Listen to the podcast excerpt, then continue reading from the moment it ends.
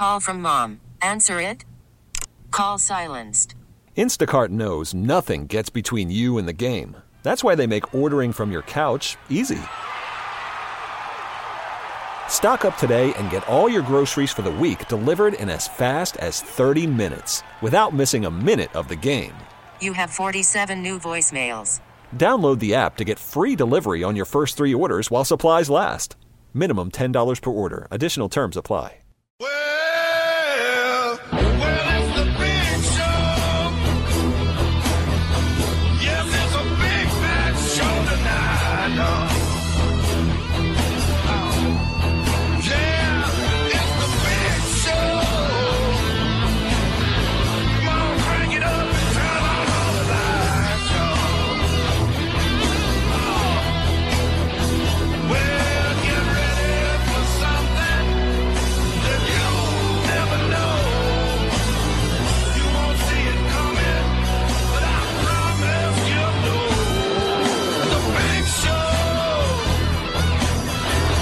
Big Show. We're here on Friday. We're ready to rock and roll. Gary Ellerson back in the saddle. Back. How did you shoot yesterday, Gary? I played really well yesterday. I'm very, very. I'm, I'm my golf games, but I always start like this.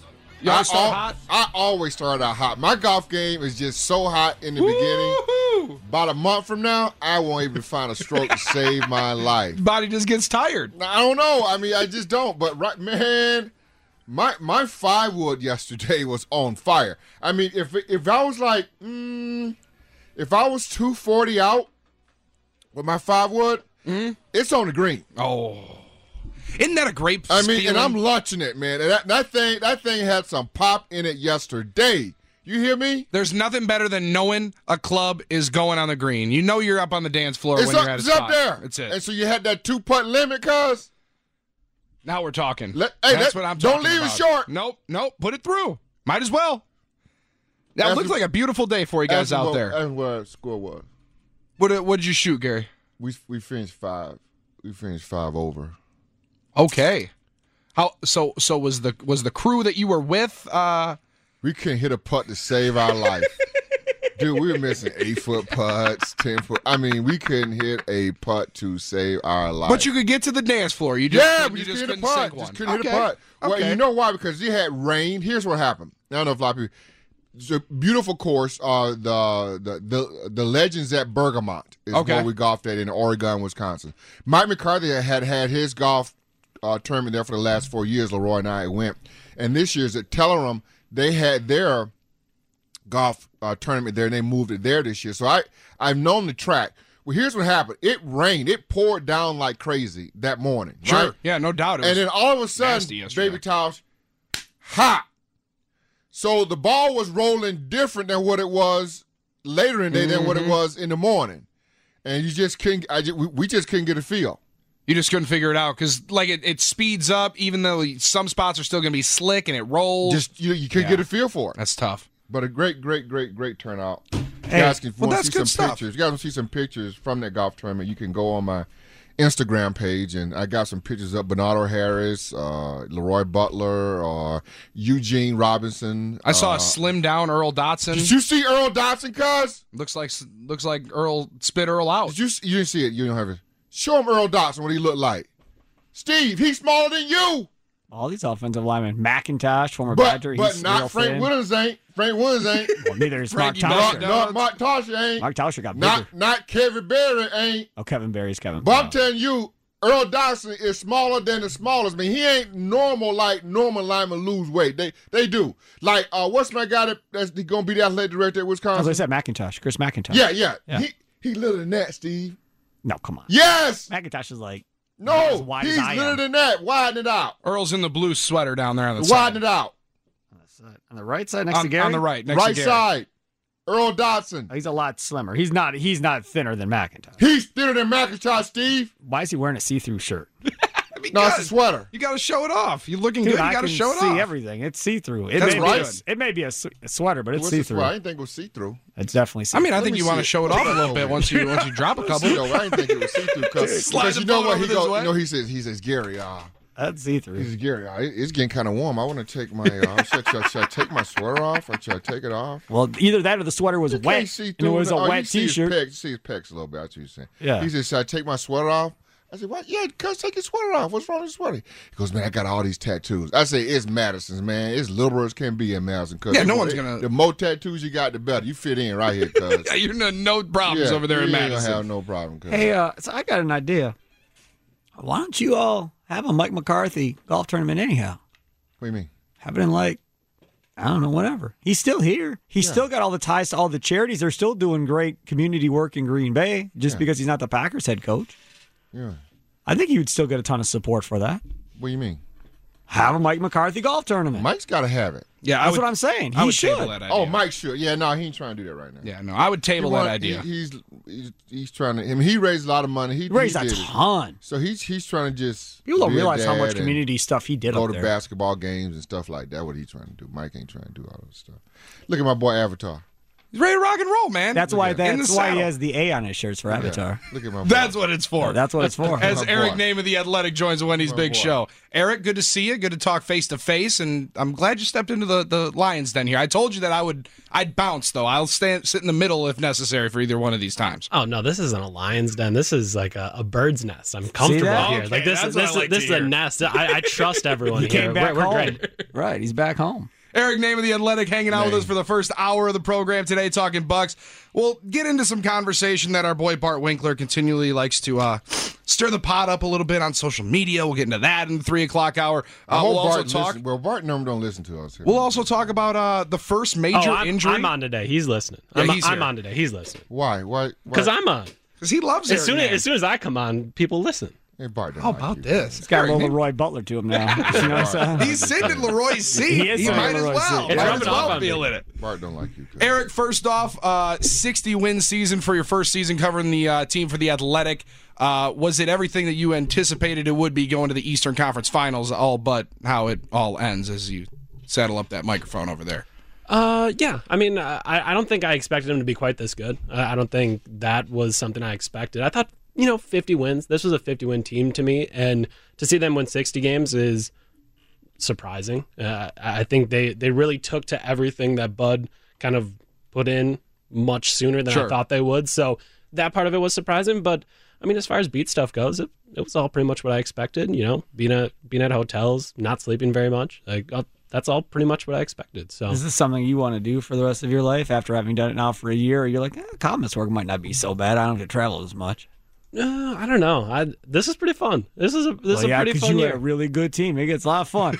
it's not as fun when they win 15 and you're No, I traveling feel with these like- guys who aren't happy at the world. But it's probably better for Eric at that point if they win 15. A lot more to write about at that point. I I will say there was not a lot of drama on this 61 Yeah. team. There, there was not much drama to write about. So uh, a little bit. I don't. I don't want to go to 15. 15's too. 15's all- 15's too far. Like if we can Yeah. stay around the 40 range, like then, then you got stuff to write. yeah, 500 is good. Right around 500, there's enough negativity and enough Correct, positivity. correct. You're always busy. All right, so let's talk about this Giannis piece here. So how did it? This all come together in the Athletic last night uh, when it came out. I read it. I was like, "Oh man, I got to text Eric. That was a really good piece." So, did you and him kind of negotiate this? Did the Athletic negotiate this with Giannis, or how did? Because essentially, you got the exclusivity on this whole deal throughout the playoff run with him. Yeah, I mean, we didn't really talk about it. We're just at a spot now where, you know, Giannis knows that I'm going to challenge him when I ask him stuff about missing free throws or not being able to lead his team or whatever. Like he knows that I will will bring it to him and be like,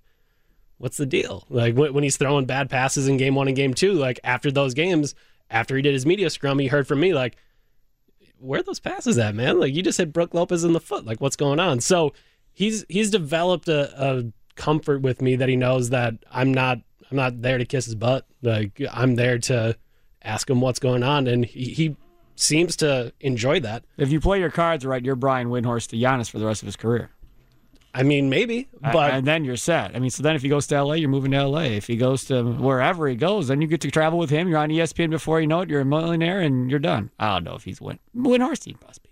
yeah. He's probably making really I, good I money. would assume so. I would but assume yeah, he's around. They got so- custom suits for that big boy. He's a millionaire. Yeah, for sure. No, but like we didn't really like talk about it or, or really go all that in depth about like, hey, you know, as the playoffs are going on, I want to be able to at the end of the playoffs write this article Because you about sat on all that stuff through each series for this piece. Correct. You So- had it the whole time. So I had it the whole time, but also like throughout the playoffs, some of the stuff that I wrote about was from these conversations. So it was kind of picking and choosing things that ended up r- kind of relating to it. But essentially, uh, we didn't really make an agreement or anything. But he was kind enough with his time. Like before series would start, we would take about five ten minutes and recap the last series, and we'd take five to ten minutes and preview the next series. So going into a series, I'd kind of have an idea of what he's looking for, what he's thinking about, how he's trying to attack them. And then once the series was over, I could talk to him about what he did in that series, what happened in that series. So the goal was to kind of always just have a pulse of what he was thinking. And then obviously, you know, this was the goal for this was, you know, this is an NBA final story, right? Like the day one of game Right. one. Like, no he- doubt. Here it is, you drop it then. But well, it, it turned into trying to figure out what what all went wrong. I'll tell you something else that blew my mind. And I, I read quite a bit of the athletic. I, I didn't realize y'all were like cool with all the swearing. Like I, I was I, I read it and I was like, ooh. I don't know if Eric, Eric missed that edit. And then I'm it. going down, I'm like, oh no, he missed edit. This is on purpose. This is all in the athletic. So that's something like Yeah, the website itself is totally fine with. yeah, we're cool with profanity. Really?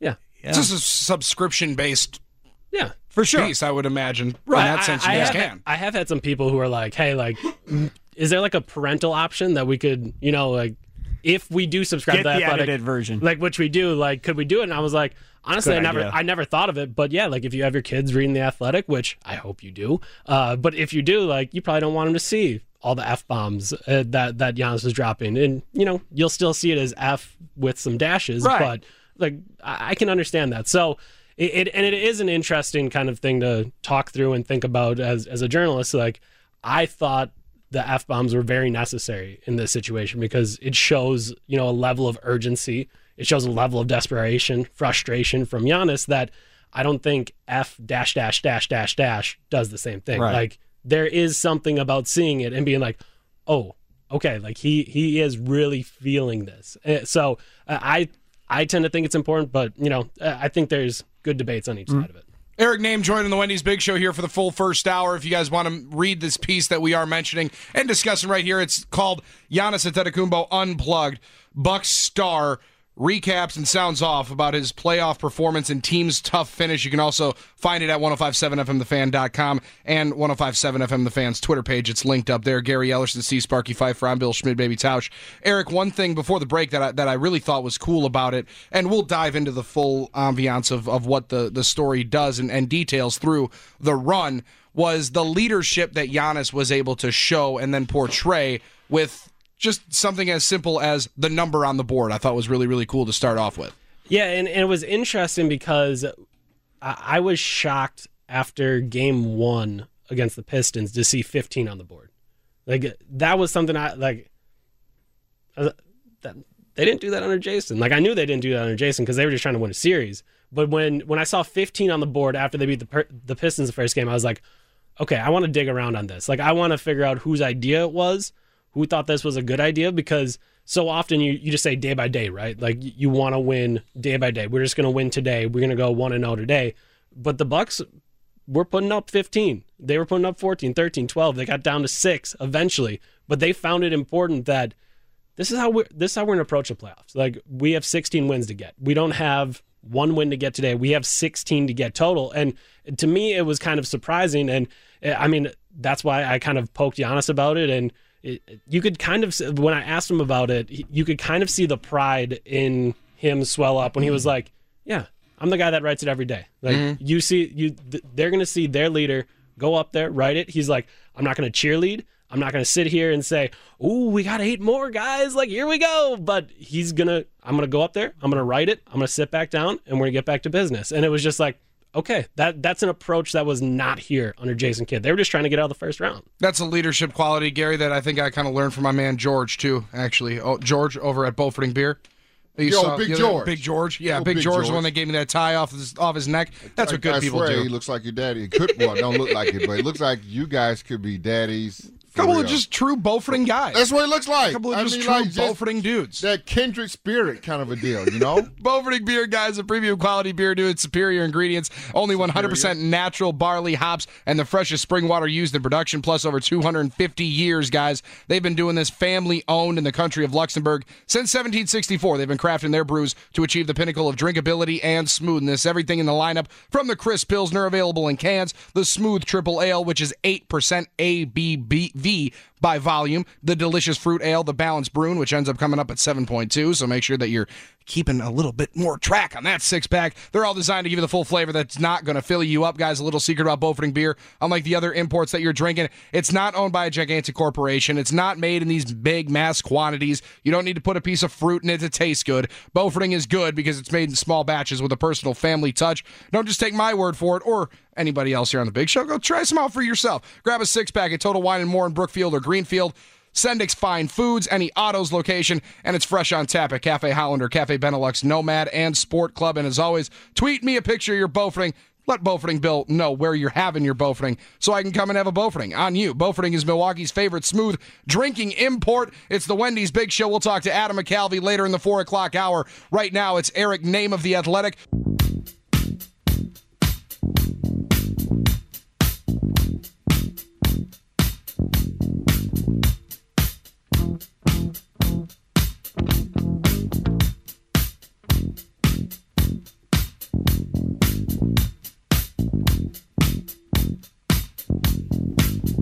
Wendy's Big Show, 1057 FM, The Fan. We got chances at a thousand bucks at two, three, four, five, and six. The last chance.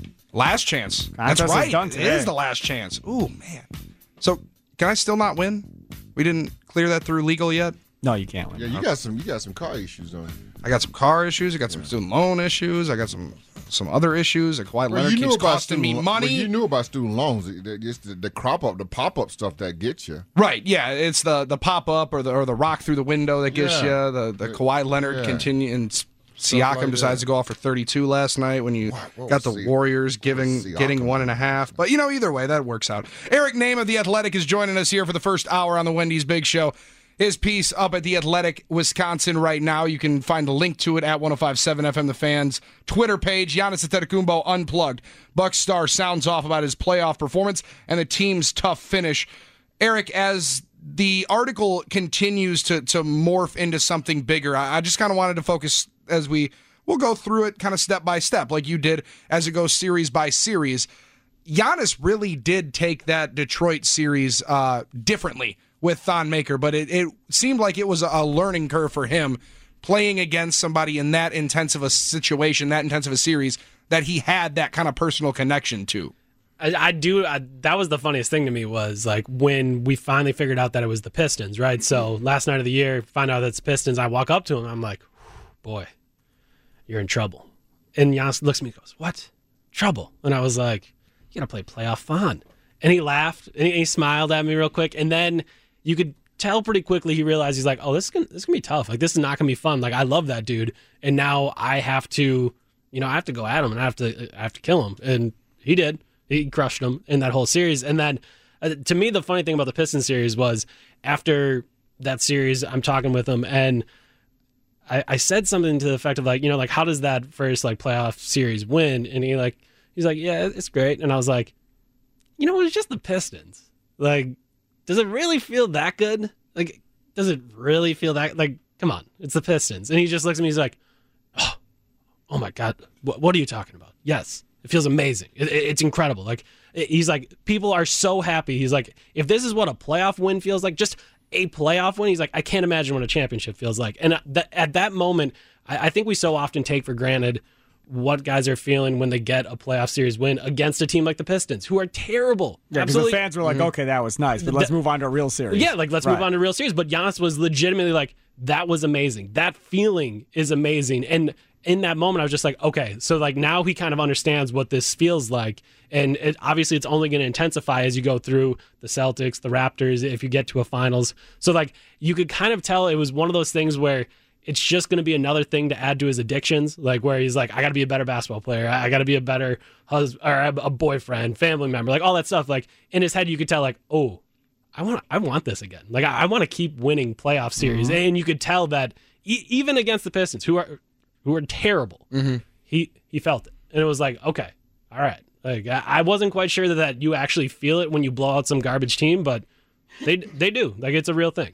You know, and that's the other thing when you read this piece on the Athletic, and he talks about that game one against Boston and how physical Horford was, and he wasn't expecting it. He's like, okay, we're gonna play this physical. Fine, I'll play this physical. Uh, and then they, he talks about game two and game three, uh, and then they make the adjustment. Uh, and once they decided that Horford wasn't going to go on him, he realized he won.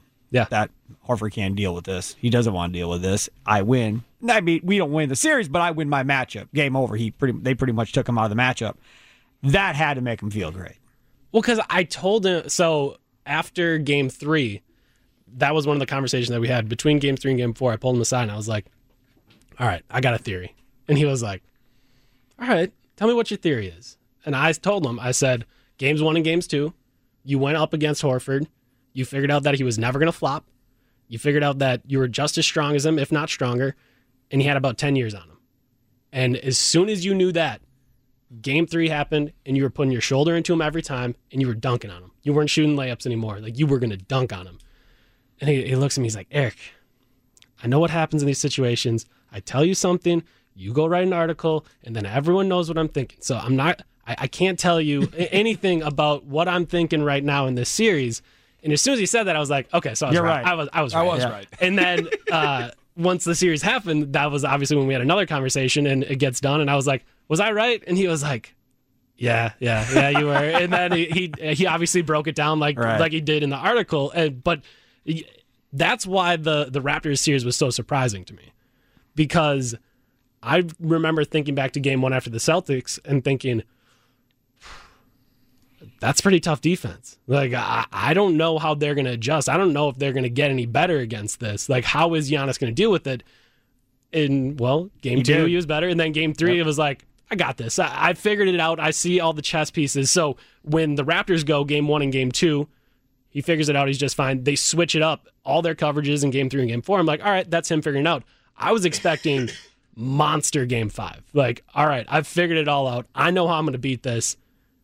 He didn't have the answer. Like, so th- that's why this this playoffs to me is so interesting because, like you said, in the Boston series, he could figure it out. Like he he knew that, hey, I'm stronger than Al Horford. He had this this quote that was like, my back was hurting after game three, but I knew if my hurt, back was hurting, Yeah. I know damn sure his back is hurting. And I was like, yeah, Great quote. yeah, yeah, I, yeah, he's old. Like, And you don't. And as a player, I'm speaking from a player standpoint, as a player, you don't know what the other guy's feeling. Yeah. I mean, you you know what your pain level is, Right. But you don't know how much pain that you're inflicting on the other guy. We had this uh, play called the ISO block, where the running back just goes full speed and he blocks the inside linebacker. Okay, we were doing some. Brian Noble was a middle linebacker. And we, I mean, it was just a stupid drill, but anyway, we had to do it.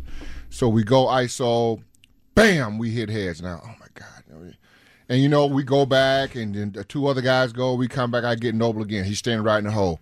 Bam! You know, we hit each other. It's more. It's it's, it's really like, more like a, a stalemate, but we're hitting Yeah. each other really hard as we can we can go.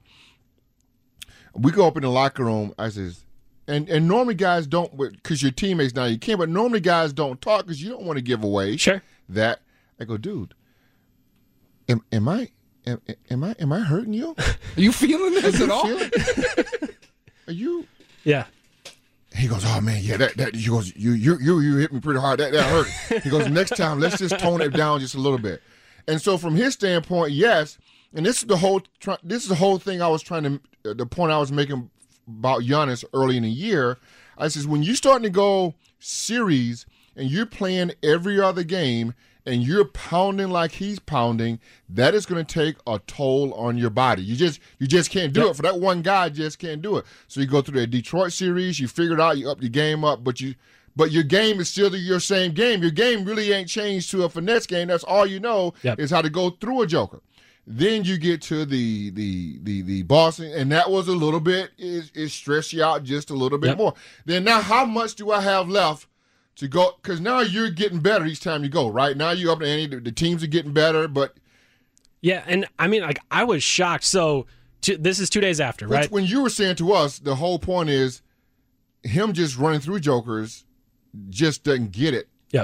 On that level. And- There's and- only so much of that you can do. and and I was shocked. So uh, obviously there in the story there's a bunch of f bombs, and I, I thought you know like he's just gonna be really frustrated.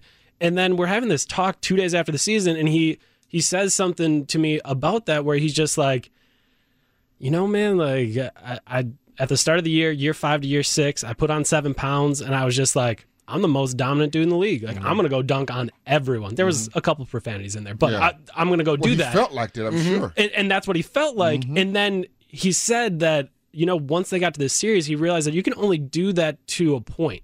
At at some point, you have to find something else. You have to have something else because if the only shots you're shooting are dunks and three pointers, and you're taking out the mid range game, what do you lean on when everyone says, "Hey, you can't dunk anymore"? Are- And are isn't you- that what this coaching staff wanted? Was It- get no. rid of the mid-range game, Khris Middleton, and let's shoot threes, and Eric Bledsoe let's shoot threes. Wasn't that what the belief of this coaching staff was? Was how they were going to win? It, it definitely was, but I think what what kind of happened, and it, it was shocking to me that just two days after he could have these type of thoughts and not just be like mopey. He was listening and, to and the frust- Big Show and Gary. Gary's been saying this the whole series. No, but I, I think Steve and you have if if you were coaching Steve, I mean Steve was your player, you can't let Steve that know that everything is black and white. Just because I say this is my belief, this is what I want you to do, doesn't mean that you cannot take a mid range shot.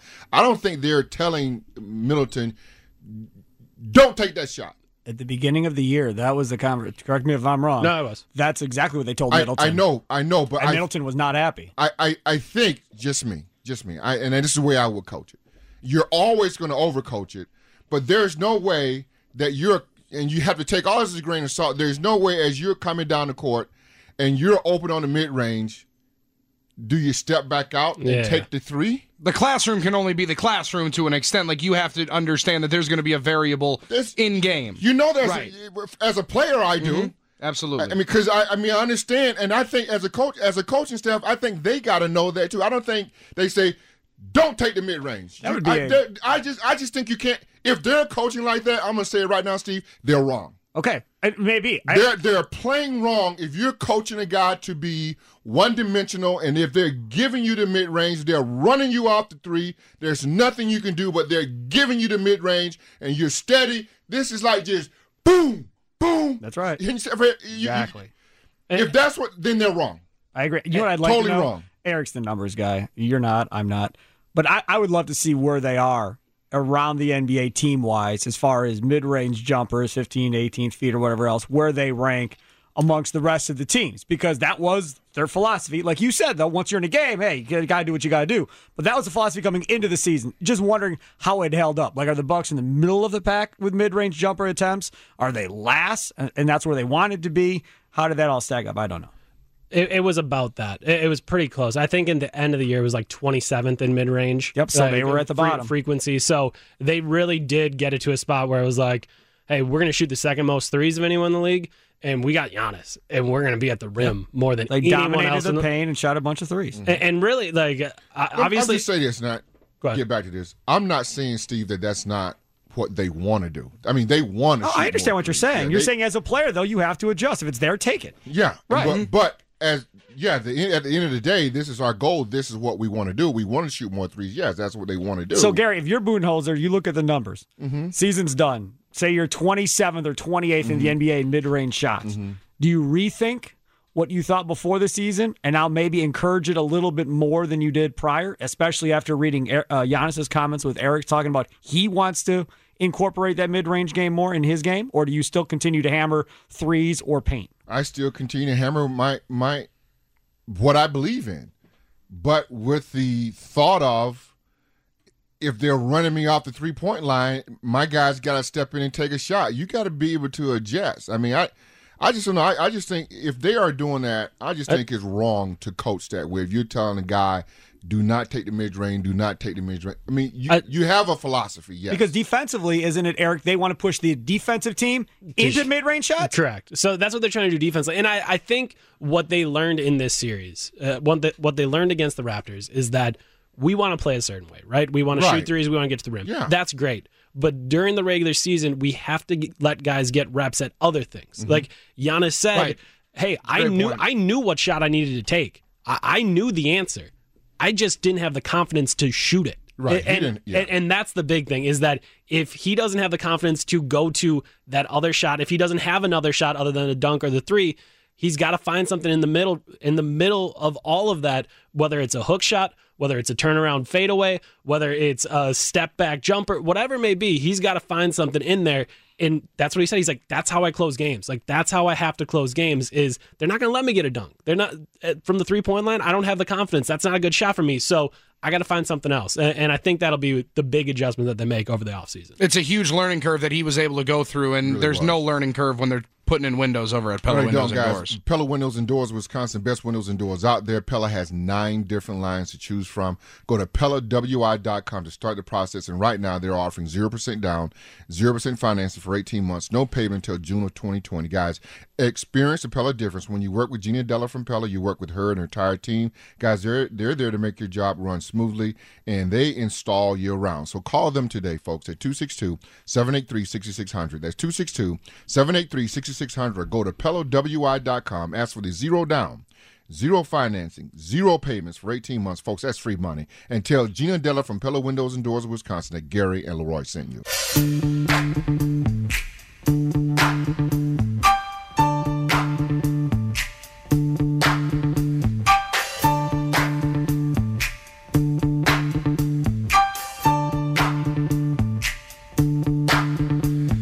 Big Show, 1057 FM, The Fan. Gary Ellerson, C. Sparky Pfeiffer. I'm Bill Schmidt, Baby Tausch, joining us in studio. For the whole first hour is Eric Nehm. He writes at The Athletic for the Milwaukee Bucks. We're talking about him right now, and I mean, like, his piece up at The Athletic right now about Giannis Antetokounmpo and the unfinished business that he knows that he has after this year. Giannis is fully entrusting in you, Eric. I think that's one thing. I know Gary and I talk about it a lot when we were down in in Phoenix, Gary, where where you can see like Adam McCalvy's been covering the Brewers for for almost 20 years, Yeah. and there are guys in the locker room that look at Adam and know that they're going to ask him a legitimate question, but he's also not going to slash what they're saying to make a narrative. Like they're going to portray their comments in a way that Well, you is going to be consumable. You're trust him. Well, trust him, too. Right, that's the biggest thing that they're going to trust the writer because you're not going to get guys dropping f bombs if, if you're there's not a level of trust that you're going to feel with that guy. Let, let, when we go back to the Toronto series, Sure. then you wrote in this article when he thought that he felt like he needed a mid-range game. When did, how did he come about saying that to you? How how did that happen?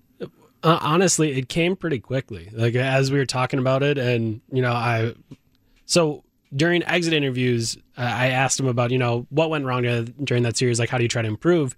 And immediately he goes, you know, I was learning so much in that series. He's like, I was going to one of the assistant coaches, Ben Sullivan, is like his guy. He's like, I went over to Ben and I was like, I'm getting better, man. He's like, I'm getting better right now. Like in this game, I'm getting better. And I heard him say it, and I was like, what on earth are you talking about? like, what? Like, what? I don't even know what that means. So that was the first question I'd asked him uh, after I pulled him aside and we talked about it a little bit more. And the big thing he said was just like, you know, I, I found myself throughout that entire series looking across and seeing Kawhi Leonard. And he was like, Really? he was like, I would look at Kawhi, and he was like, and when I'm catching the ball, he's like, I'm out by the three point line. Uh, I'm at the post. I'm at the other post. I'm at the free throw line. He's like, and everywhere I go, there's either if I'm at the three point line, there's five defenders in front of me, or mm-hmm. if I'm at any of those spots, there's three defenders around me. Mm-hmm. And he was like, and I was trying to go through them. I was trying to go this way. I was trying to go that way. It just felt like someone was always there. And he's like, and then I would look over at Kawhi, and Kawhi would catch it. He'd be in the mid range. He'd face up, and you just look, and there was everybody. He saw everyone in front of him. He saw where everyone was, and he was patient. He was just he was calm. He was collected, and he knew what he wanted to do because he knew where his spots were, and he knew how he could get to his spots. No matter what those defenders were doing, he knew that he could get to those spots. And he's like, and I, just looked over there, and I was like. That's what I got to do. Like I- It's like I- he I- looked at it and a light came on. Correct. So Unbelievable. So like in that moment, he was just like, "That's got to be me." And in the article, I, I had clipped. There's like there's five plays in Game Six, five shots that he took that all look exactly like that. Where he sees the floor, he knows that he's not going to get to the basket, and you know he extends the shoulder, takes a step back, and he's got like ten feet of space, bricks it. Yeah. He's got another one where he goes to the baseline, step back, Another spot, 10, 10 feet of space between him and the f- defender, bricks it. He's got a couple runners, bricks them. And in that moment, like I, I rewatched the game after he told me that's what he was thinking, and I was like, he knew, like he knew that those were the shots that he needed, but, he, he, he, couldn't hit them. Couldn't hit him. But yeah. but after he said it, I was like, oh, I how did I not pick up on this? Like he Mm-hmm. was already doing it. Like he saw Kawhi do it on the other end, and then he said, Mm-hmm. That's all I that's what I got to do. But he didn't ha- he, he didn't. Mm-hmm. have that this year. But this year he so now when as we talked through it, he was like, he's like this whole summer, But you could see it though. yeah. I mean, you can see as these series got closer. I mean, each team as it got closer and closer, he just had no answer. I mean, Yeah. just bully ball running through people. Now, I've I always said this to Steve: Shaq could do that. Shaq could run through jokers because Shaq came out the womb that big. Yeah. You know what I mean? Yeah. Giannis is more of a made up version into what that. I mean, he had to work real hard, get that Yeah. big. Some guys just big bone it, and that's what they. And Shaq could. So all this we got enamored because Shaq was saying, "Oh, he's baby Shaq, or he reminds me of me." And I was saying to myself, he does not remind me of Shaq. I mean, Shaq is a powerful man Yeah. that didn't even really work out. Yeah. Just that was just That pure. him. that Yeah. was just pure Shaq. Country strong. Country strong. Oh, he is country strong.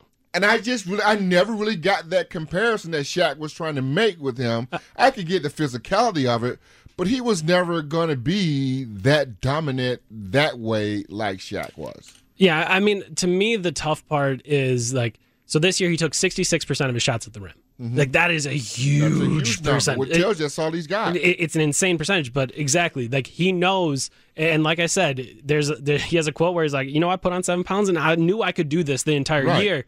He's like, but then I started thinking about it and I was like, man, if I do that every night, like he's like, I look at I look at LeBron, I look at Kevin Durant, I look at Kawhi Leonard. He's like, he looked at me and said, do you ever do you ever realize how they start the season? And I was like, typically pretty slow. And he was like, do you see how I started the season? And I was like, not slow. And he was like, he's like, I, he's like, I can't. He's like, I was running through a wall, mm-hmm. and I was like, yeah. Was. And, and he was like, and he's like, I'm just going from the start. And he was like, so to me, it's like I'm in a marathon. And I'm the guy at the start of the marathon that sprints the first 10, 10 mm-hmm. minutes. And then all of a sudden, I don't have any energy the rest of the way. But- those guys are steady, steady, steady, and then accelerating. And it's like, okay, so you can. Uh, and again, this is what shocked me was that two days after the season, he he wasn't he wasn't sad. He was already thinking like, all right, how do I how do I get better next year? And that's one of the ways. Like I, I can't put that I can't put all of that on my body that often. Like I got to find a different way. But I think he's missing something in all What? of this. And, and first of all, let me just say this. If you question how smart Giannis was, that's done after reading this piece in The Athletic. It's all done because Right. he shows you how smart he is Right. as he's breaking this down mentally. Okay. But what I would say back to Giannis after he said what he says in that piece and what you kind of just reiterated was this. But there's a difference, Giannis. Yeah, you're right. You're going harder than the rest of these guys during the season, but you're also playing less minutes than these guys all season. Budenholzer had his minutes in check throughout the year. These other superstars are playing 40 minutes. This dude's playing like 30, 34 minutes. And a lot of it was because they were blowing teams out, so that was part of it. But his minutes were in check all year. I would imagine, again, without looking up the numbers, that he probably had played the least amount of minutes versus the other nine top superstars in the league would be You my guess easily. You don't need to check. You did. Right? Easily. Yes. So, I mean, from that perspective, so- yes, you're going harder, but you're also playing less because your coach is watching out for you. Yeah, Z- but you, and- if you think so, who are the nine superstars you you just off top of your I head? just Give me picked. one. I picked just a number. Uh, Kevin Durant, LeBron, Okay. Steph Curry, LeBron be one. Okay, so Kawhi. he is actually minutes or less, but body pain is higher than those guys. See, and- because of the way he plays. Oh, probably. Minutes or less, Sure. But wear and tear on his body is higher than Durant, is higher than Curry. Because of how he has to score. But I mean, like- higher than Leonard because he doesn't have that mid-range game. Right. Is higher probably than any other guy that you could think of. His wear and tear is higher than any of those guys, but minutes or less. So he he might as well be playing forty-five minutes. And then this also comes into after after game six. I, I sit right in front of Mike Budenholzer and I say, Giannis played 40 minutes tonight. Do you regret not having him out there for the start of the fourth quarter when you lost the lead? And he goes, Well, you know, Probably always- can't go. He's like, you know, we're always worried about having peak Giannis, and we feel like if if he's not at his peak, that he shouldn't be out there. and that like that all of this together is what we're talking about, right? Mm-hmm. Like the fact that you're taking that beating, and yes, you are not playing him as much, but because he takes that beating, it feels just the same. It feels just the it, same. it feels just the same. So you you gotta left, find, but the the wear and tear is because he's over just the top. going he's That's going he's into got. that wall over and over and over again so like i said that's why i I agree with you spark like the fact that if you, you can't at this point you can't say like this guy's just a dunker like he very clearly thinks the game at a Mm-hmm. very high level like the fact that af- two days after he's not moping around he's not oh you know i should have Well, dunked on all these happen. fools That's, that's the kind of guy he is. correct He's going to get better. Here's here's my here's my next block. You're what? Block it. No, uh, here's my next thing I'm going to talk about Giannis Thing's a good word. Go that it. I think is going to happen to him. yeah Here's what he's going to see next. Hopefully, I wasn't supposed to dump that. Well, I was going to say proclamation. Okay, I like Ooh, that. okay that, that works Here's what's going to happen to him next. People are going to go back and look, and they're going to look at Toronto, and they're going to start drafting players like what Toronto has to beat him. so he That happens. no he talked about it He- happens all the time. It- he you, said- you start now if, when you have a guy that's dominant. Now guys go back and says, okay, when they're drafting now, if I, I got to go against Giannis, what if I got to go through him to get to the finals? What guy I need Yep. to beat this guy? I said this a long time ago, similar to Julio Jones. I said, folks, they just went. The, the, the Atlanta Falcons went and got Julio Jones because they thought they needed to score more points to beat the Green Bay Packers. Well, it happened like four or five years later.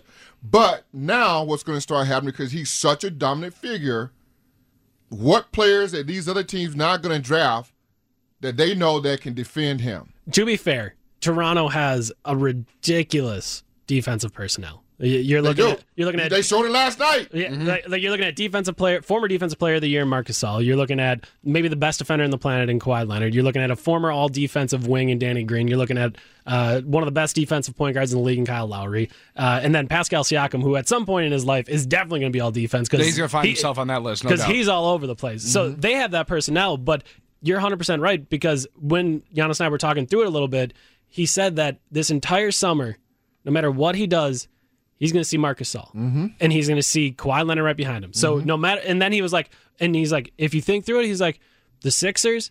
They can put Ben Simmons on me, and Embiid can be the double teamer. Mm-hmm. I- If you look at the Indiana mm-hmm. Pacers, Thaddeus Young can be on me, Miles Turner can be the double team. He's like, that's how teams are going to cover me. So that's what I have to beat. And I was like, yeah, it's true.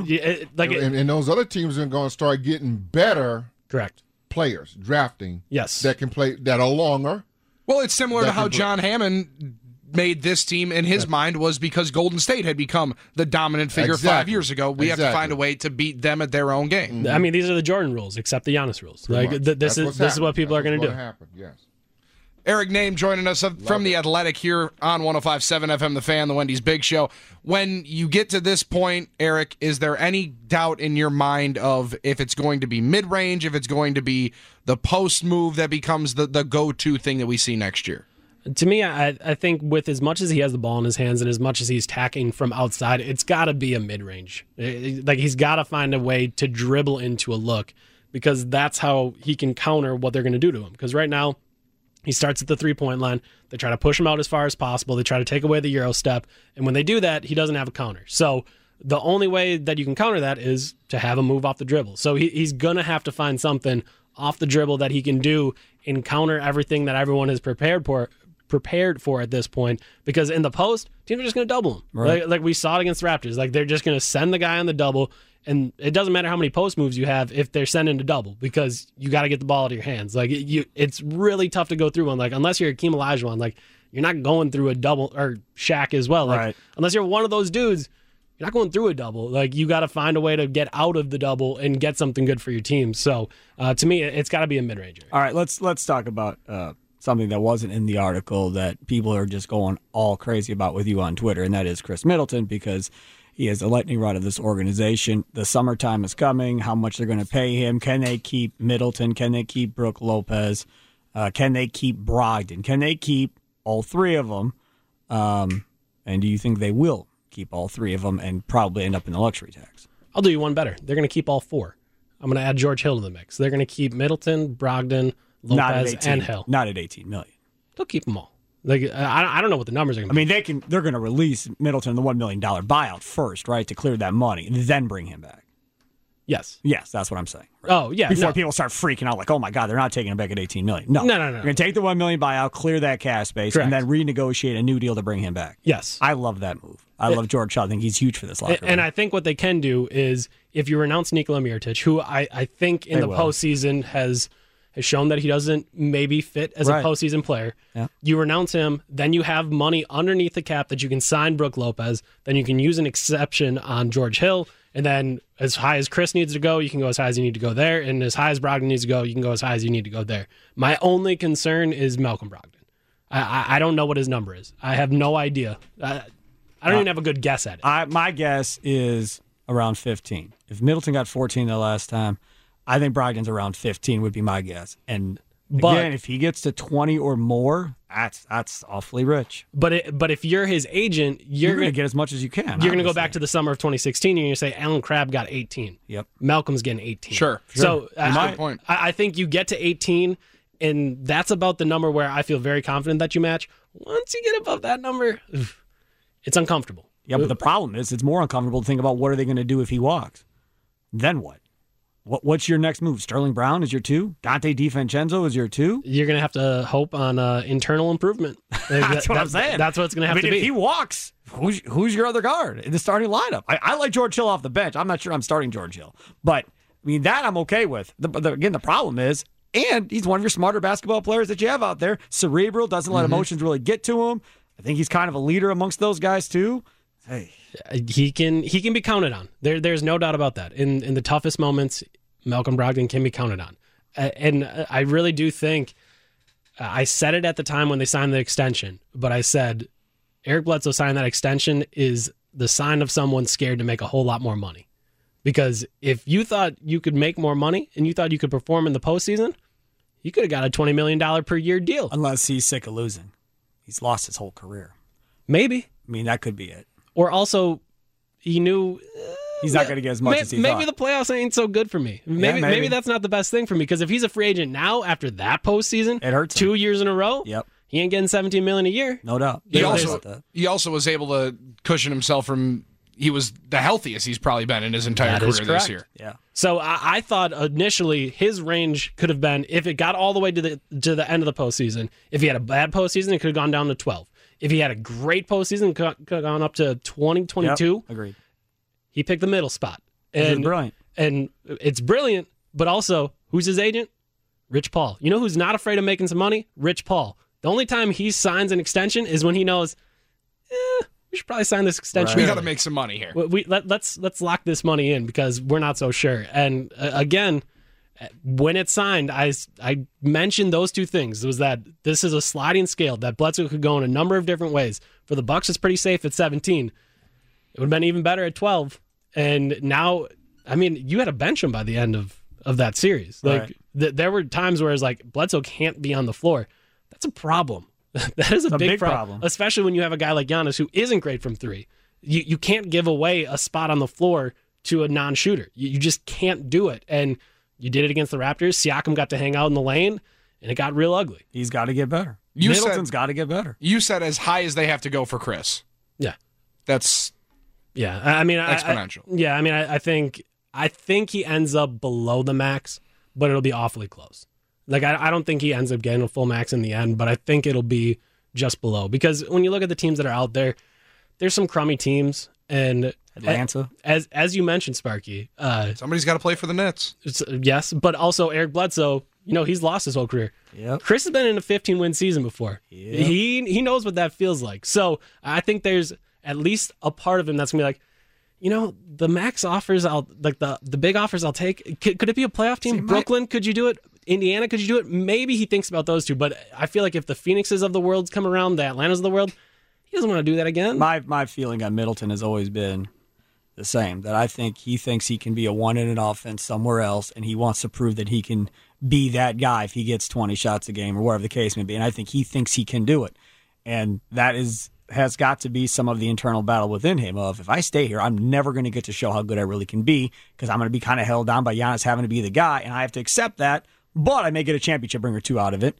If I go to say Atlanta and I take the money, I may never see a championship, but I'll be a perennial all star and put myself in a better position as, how, as far as how his history looks at me as a scorer and so forth. That's It's- kind of it- where he's at. I I mean, I think as as a human being trying to make that decision, It's a big one. that those are two things that I think as as a man playing basketball, you want to prove both those things, right? Like I want a ring, man. I want to be able to say that I have one. I'm a winner. Right, right. But also, you guys to stop disrespecting me and saying those are tough pulls. That isn't. That is. Uh, whew, that's tough stuff. But if you think if you think if you think you get criticized here, you go to another market for all that And you're the money, number one, yeah. and then you don't produce. Oh, good luck. I mean, now Atlanta would be perfect because they don't really watch sports in Atlanta. But uh, in most other communities Yeah. where it is sports driven, he's gonna hear it if he doesn't produce. And Yep, if- I agree. But Gary, the thing is, you don't need thirty-five million dollars a year to get a great ring. If you go over to the jewelry center, you No, Just get whatever you need, you Dean Murray's actually gonna hook- hook you up. No, they they got everything that you need. That Alexani line over there, that Le Vian. I mean, that Le Vian they got over there, jewelry line is absolutely incredible. They've got some rubies over there, some sapphire. Those things are absolutely beautiful. they just sparkle Just- all oh over my the place. goodness, and and reasonable mm. at, at a great, great, great price, guys. Go check my good friends out today the Center. That's where my good friend Dean Murray, uh, seventy six and Layton Layton Plaza in Brookfield, off Bluemound Road, and Tri City National Bank Building, and a new location, folks, for you in Burlington, Wisconsin. I was just over today. I looked at those uh, the Le Vian collection line. Absolutely incredible, guys. You got to go take a look at it for your girl. They've got ruby, rubies. They got a lot of different stones over there, and, and I think they're the oldest line that's ever made uh, jewelry. So, guys, go check them out today. That's the Jewelry Center, 76 and Layton and Layton Plaza in Brookfield, Bluemound Road, and Tri City National Bank Building right there on the second floor. And a new location for you folks in Burlington, Wisconsin. Eric, appreciate you hanging out, man. This is a lot of fun. Thanks for Where, having me. where's he going? Well, it's the it's, Is it three o'clock it's already? three o'clock already. Oh, He's- come on, man. I got more questions, man. I- You can't go now. We can do it again. We can do You it for again real? another Is it really three o'clock? Check the time, man. I know you It got keys over there Hey, from the it's jewelry center. 301. Golly. We can't pay him the athletic money. He can't stay for longer that than went now. quick. But we'll get you back in here again, and this will be another fun time, Eric. Appreciate it, man. Thanks, fellas. Eric Nehm of The Athletic joined us for the last hour. If you missed any bit of it, 1057 FMTheFan.com's fan on demand. It'll be up momentarily. We still got two and a half more hours, and Gary Ellerson. Bart Winkler's at it again. Uh, he's he's talking like a fool sometimes. So we're gonna have to calm him down. Wendy's Big Show next on the fan. Okay, picture this. It's Friday afternoon when a thought hits you. I can waste another weekend doing the same old whatever, or I can conquer it. I can hop into my all new Hyundai Santa Fe and hit the road. Any road. The steeper, the better. Because my all new Santa Fe is available with HTRAC, all wheel drive, so I can hit the trail without a worry in the world. Heck, with three rows and best in class rear cargo space, I can pack the whole family in with all our gear. We've got available dual wireless charging for our phones, so we'll never lose touch with civilization, and we won't lose touch with the primordial power of Mother Earth. So, which is it? Waste the weekend or do something a little more epic? And conquer it in the all new Hyundai Santa Fe. Visit HyundaiUSA.com or call 562-314-4603 for more details. Hyundai, there's joy in every journey.